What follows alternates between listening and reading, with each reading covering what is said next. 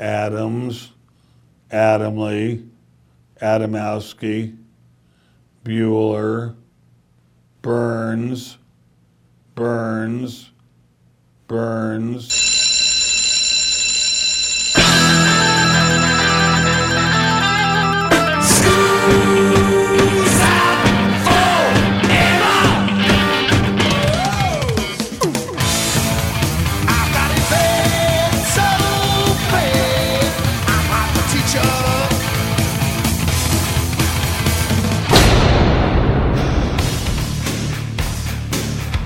It's time for school, Rock School, with your hosts, Dr. Joe Burns. I had no idea that there was this mindset from the guys that ran the industry at that time that the norm was guys with a big, deep voice.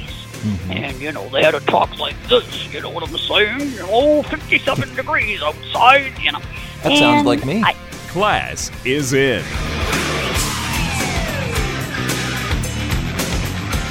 This is the Rock School Radio Show, and we're inside of our extended show topics for July. We're doing four interviews right in a row. This is number two of four, and today we're speaking with Donna Halper.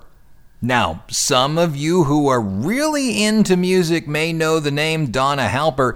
If you don't, I'll tell you the reason I'm able to speak with her is because I was able to work with her at my last radio station, WGLL. She was the consultant, and I got to know her pretty well. But it's not the radio concept why I want to speak with her.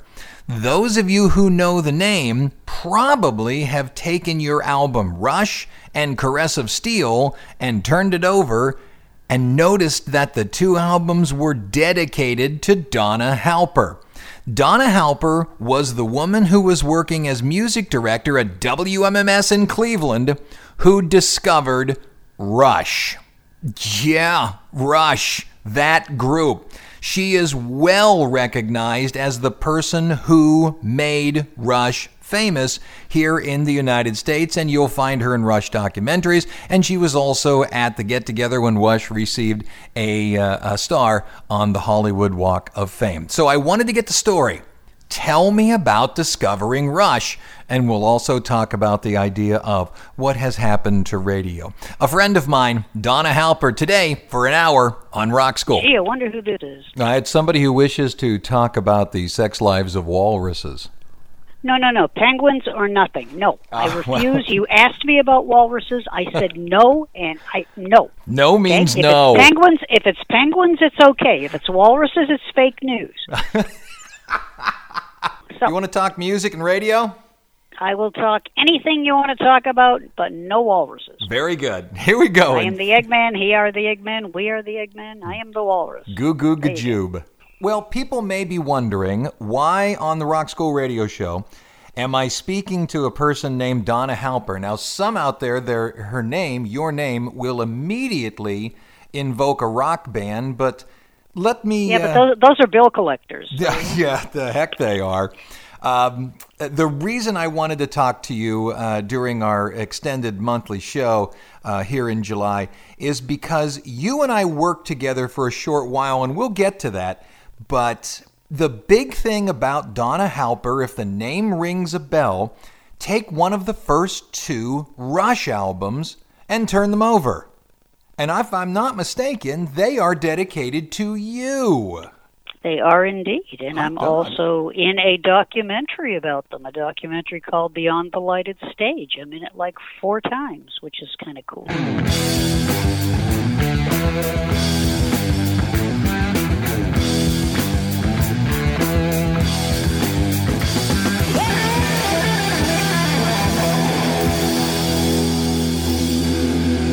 Tell us the story because uh, you're going to invoke WMMS, which was the am. radio station I grew up on.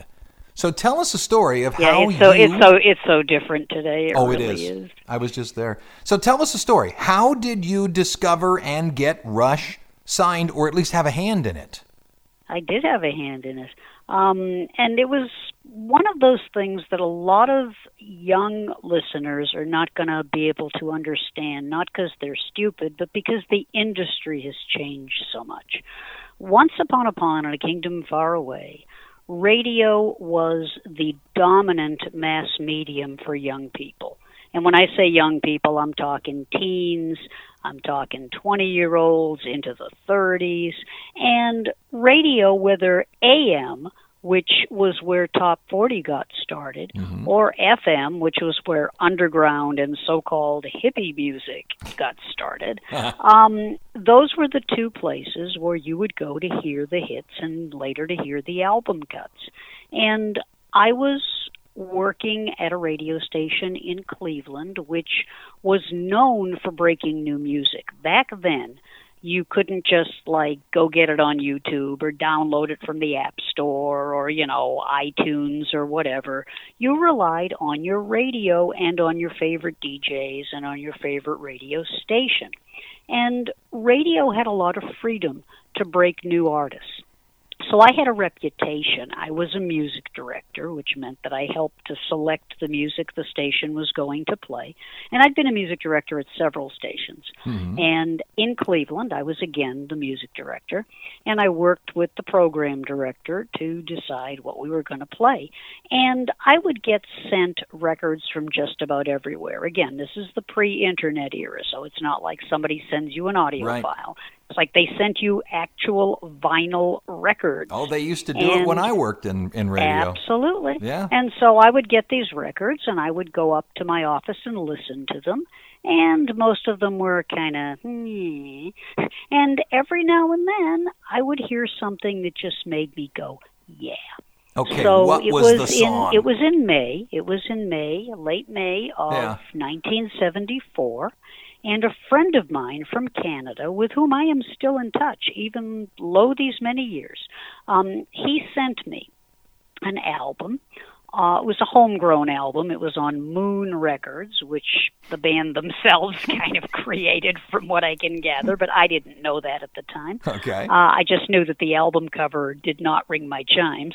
But, you know, I figured, hey, it, it, maybe they don't have a lot of money for graphics, but let's listen to the music. Because the guy that sent it to me, I had a reputation for being able to hear hits. I could just, you know, find a song and I knew whether it would or would not be a hit. The guy that sent it to me knew about that because he had interacted with me elsewhere at other stations. And so he sends me this record and says to me, you know, I work for A&M of Canada, which is a record company. Mm-hmm. Um, and he says, Our company is not going to sign these guys. They're not quite ready, okay? But I, I really do hear something, and I'd be interested to see whether you hear something too. So I went upstairs to my office and I put the needle down on the longest song. I was looking for a long song because that's what we played. And I put the needle down on Working Man, mm-hmm. and I knew immediately.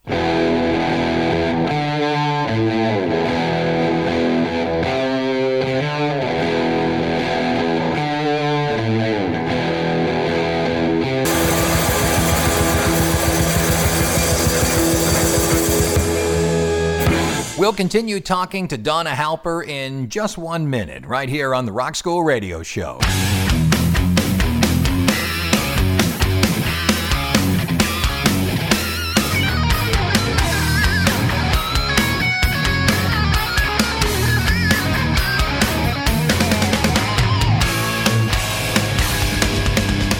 We continue now talking with Donna Halper about how she discovered the band Rush. What I did know was that my friend up in Canada was right. This band had potential. Mm-hmm. And I really thought Working Man was a perfect record for Cleveland. Cleveland back then was a factory town. Yes, it was. And, you know, when I get up at 7, yeah, mm-hmm. go to work at 9, got no time for living, yes, I'm working all the time. And I just really thought it would resonate with people. So I brought it downstairs to the DJ on the air guy named Denny Sanders. I'm still in touch with him as well. Mm-hmm. And I said to him, you know, Denny, you got to hear this. And he plays it. Phones light up immediately. When's the new Led Zeppelin album coming out? um, no, it's not Led Zeppelin. It's a Canadian band called Rush. Mahogany Rush? No, the Mahogany Rush was another band. They were from Montreal. And no, this is a band from Toronto. Don't know a lot about them. I just know there's three of them, and this is a really good song. people start requesting Working Man. They start asking for other songs from the album, so we start playing Finding My Way. And to this day, when I hear the opening chords of Finding My Way, it, it still gives me the chills. It really does. It is such a great song. What I was looking for was songs that I thought would fit the station and resonate with the audience. And Finding My Way was just a great rock song. I know a lot of people think the first album is a throwaway, it's primitive, it's this, it's that. Agreed, agreed. It's the album before Neil joined the band. But it has flashes of the band they were going to become. And it has some really basic and really strong rock and roll. And it was a privilege to be there at the beginning and see what they'd do next. Now, were those the songs that appeared, the songs that you listened to? Were they demos or were they the songs that appeared on the first album? They were on the first album. There really was a first album. I know because I still have my copy. and it's on Moon Records. Like I said, it's got a cover that kind of looks like, you know, not the most professional thing you've ever seen, but it was, you know, it was okay for what it was. Um, and it had pictures of the three guys who were at that point in time Alex and Geddy and John. And John was John Rutsey, God rest his soul. And he was the original drummer for the band. And like I said, some of the songs just seemed like bar band, three chord rock and roll. But a couple of them, notably Working Man and Finding My Way, really said to me these guys have got some potential. So, yeah, I'm glad that they put together a record. I'm glad they created a label. I'm glad they've got a manager because I called them up immediately. It was uh, Vic Wilson and Ray Daniels. They were really surprised to hear from me because they couldn't get anyone in Toronto to play the record. Mm-hmm. And there we were playing it and getting requests. So I said, you know, you've got to get some copies of this down here and they sent a box down to the store called Record Revolution, oh, which played there. a lot of imports. Oh, been there. And oh yeah, yeah. And they played imports. Peter Schliewen, I believe, God rest his soul, and um, he was the the owner of it. But anyway, they sent the box down, and it sold out pretty quick.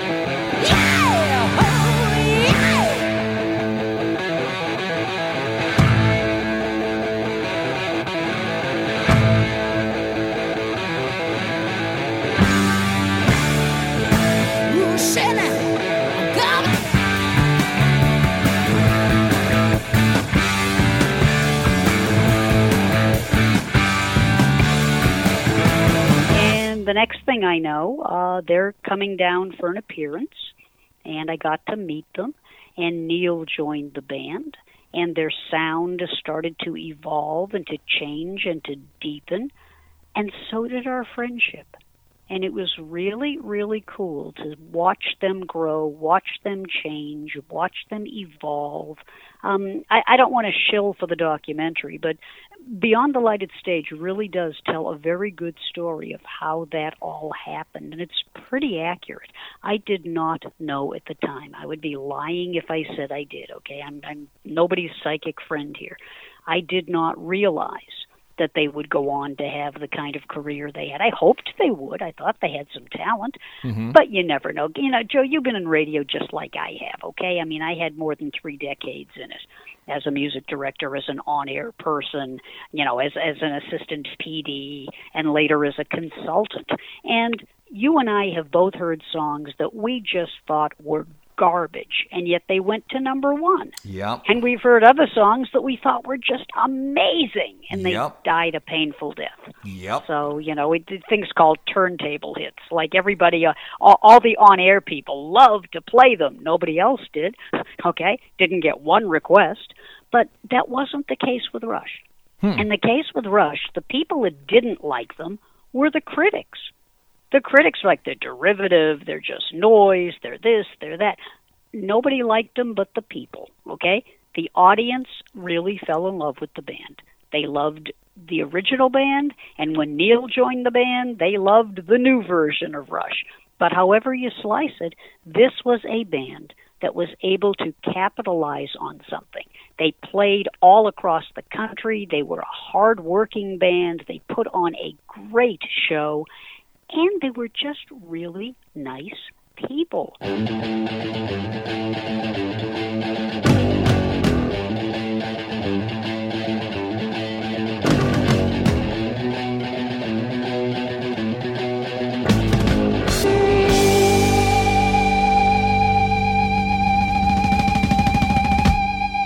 You know, I saw their their final tour, this last goodbye tour. As as did we all. It was brilliant. yes, brilliant. I blogged about it. Yeah, I blogged about it. It was brilliant. It really it was, was. a, and it was very emotional for a lot of us. yes. Um, I know many people that would like to see the band, you know, reunite, come out of retirement. No, no, it, it's probably That's not enough. going to happen. Health wise, unlikely. Okay, Yeah. but there is always a possibility that they may get together at some point and do some new music. I know that Geddy still loves to play. You may have seen him at the um, uh, induction for the Rock and Roll Hall of Fame recently, and you know when he played along with Yes. Um, Geddy and Alex would probably do some more performing, but as they said in the documentary, if there's no Neil, there's no Rush. They're not going to try to, you know, here comes all of the audition tapes for all of the drummers. No. These are very, very loyal people. Hmm. I don't think we've quite heard the end of them musically, but let's be honest, they're in their 60s. They have busted their butts for the fans for four decades. They Yes. have put on amazing shows. They've signed hundreds and thousands of autographs. They've made a multitude of appearances. And now, whatever the next thing is for them, I support them. I love them. I think they're wonderful people, and I feel honored to have been some part of their success story, even a small part. It's time to take our second break, but we'll be back to continue speaking with Donna Halper right here on the Rock School Radio Show.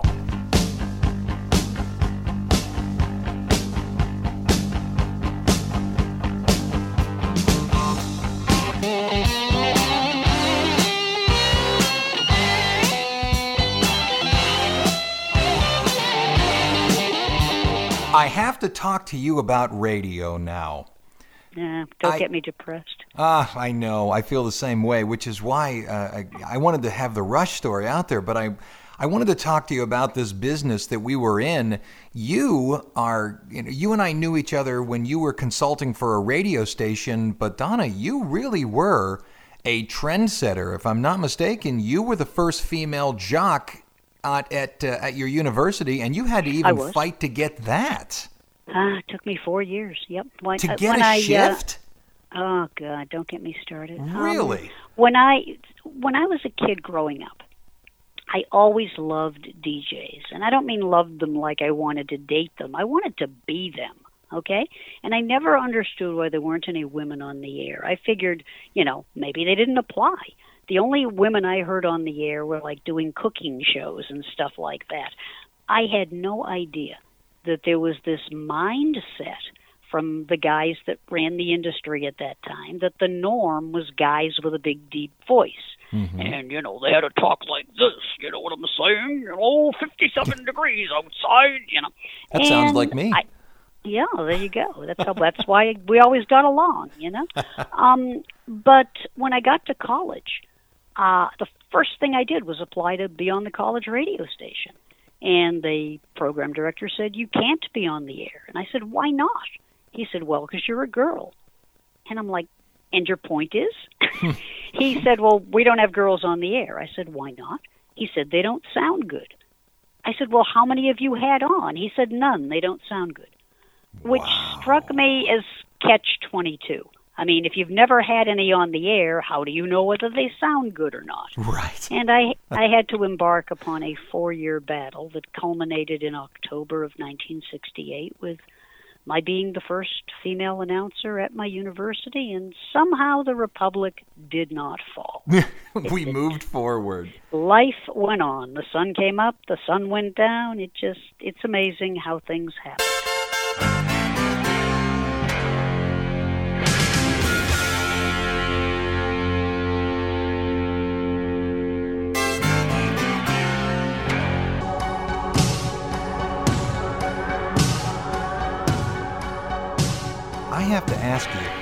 I have to ask you. I grew up in Cleveland, Ohio. And I know what people are going to say. Every every market has got, you know, a number 1 radio station. But WMMS where you worked in Cleveland, it wasn't number 1. It was number oneer. I mean, mm-hmm. you had to listen to that station. I believe. Oh, it, was, was, a trendsetter. If you oh, were a young yeah. adult, if you were a young adult, it was a trendsetter. How'd you Whatever, get there? Every single station, it, every single market had a station like that. I was hired by the program director of that station, who had never met me. He heard me on the air, and sight unseen, he just hired me. Um, he was looking for another female announcer, and I was on a station where I was able to just, you know, I knew a lot about the music. I was able to talk a lot about the music. Uh, maybe I sounded like a hippie chick. I don't know. Yeah. But um, he hired me. Um, it was it was a very difficult couple of years. I think I disappointed a lot of people because I don't smoke, I don't drink, I don't do drugs, and I teach Sunday school. I I got into I got into rock and roll radio. Yeah, you laugh, but I got into rock and roll radio for the music. The lifestyle was never something that interested me. Oh, it's one In fact, of the I am the I only left. person. I am the only person I know about mm. who ever got fired from a station for not smoking dope. Okay, I I literally got fired because I didn't do weed. Okay. Wow. And I, oh yeah, um, so it was like that.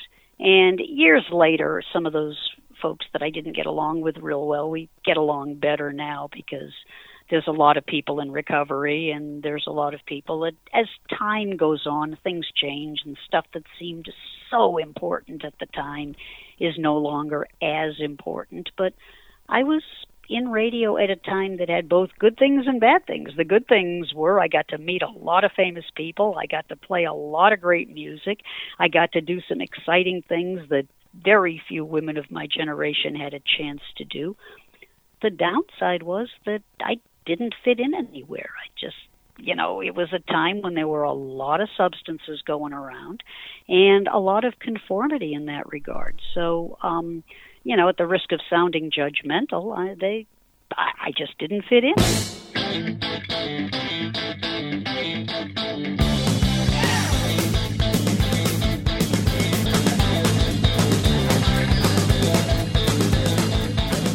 Look, I was still in radio when it was wonderful.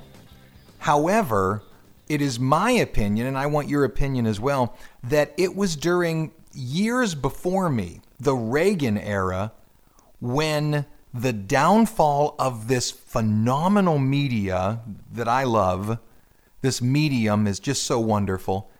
I'm of the opinion the beginning point for the downfall was Reagan's deregulation.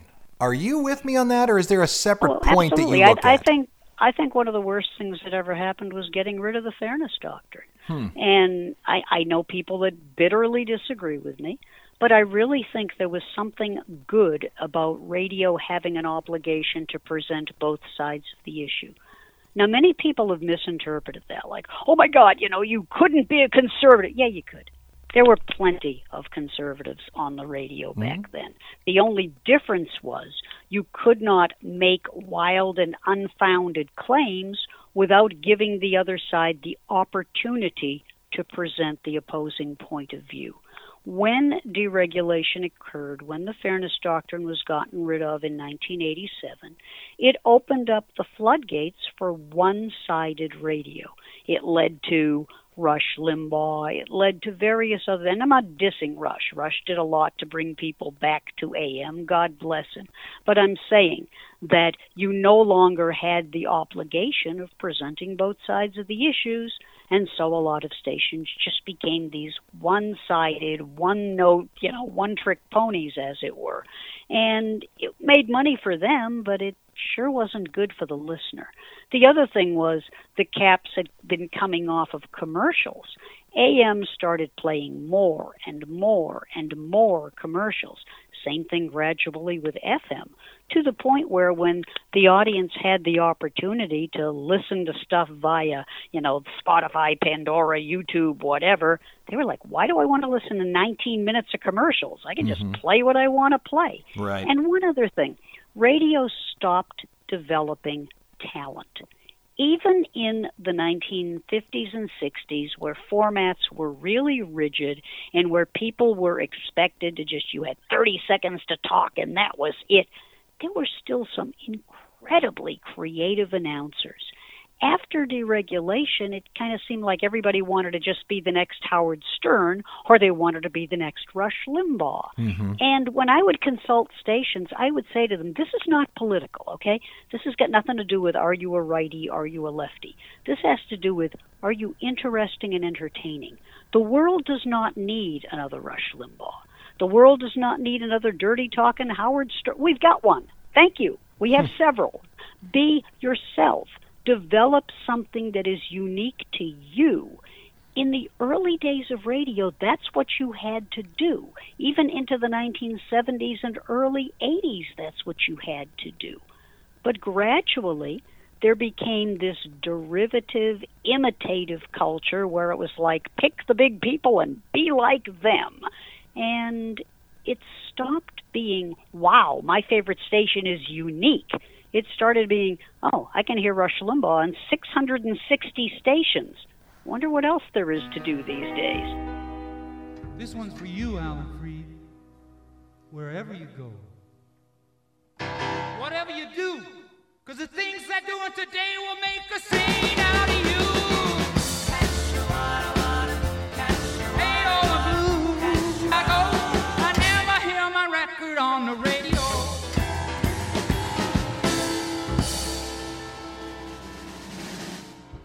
Donna Halper, I can't tell you how happy I am that you decided to take an hour and sit and talk with me. Oh, my pleasure. Anytime at all. I hope I haven't been boring.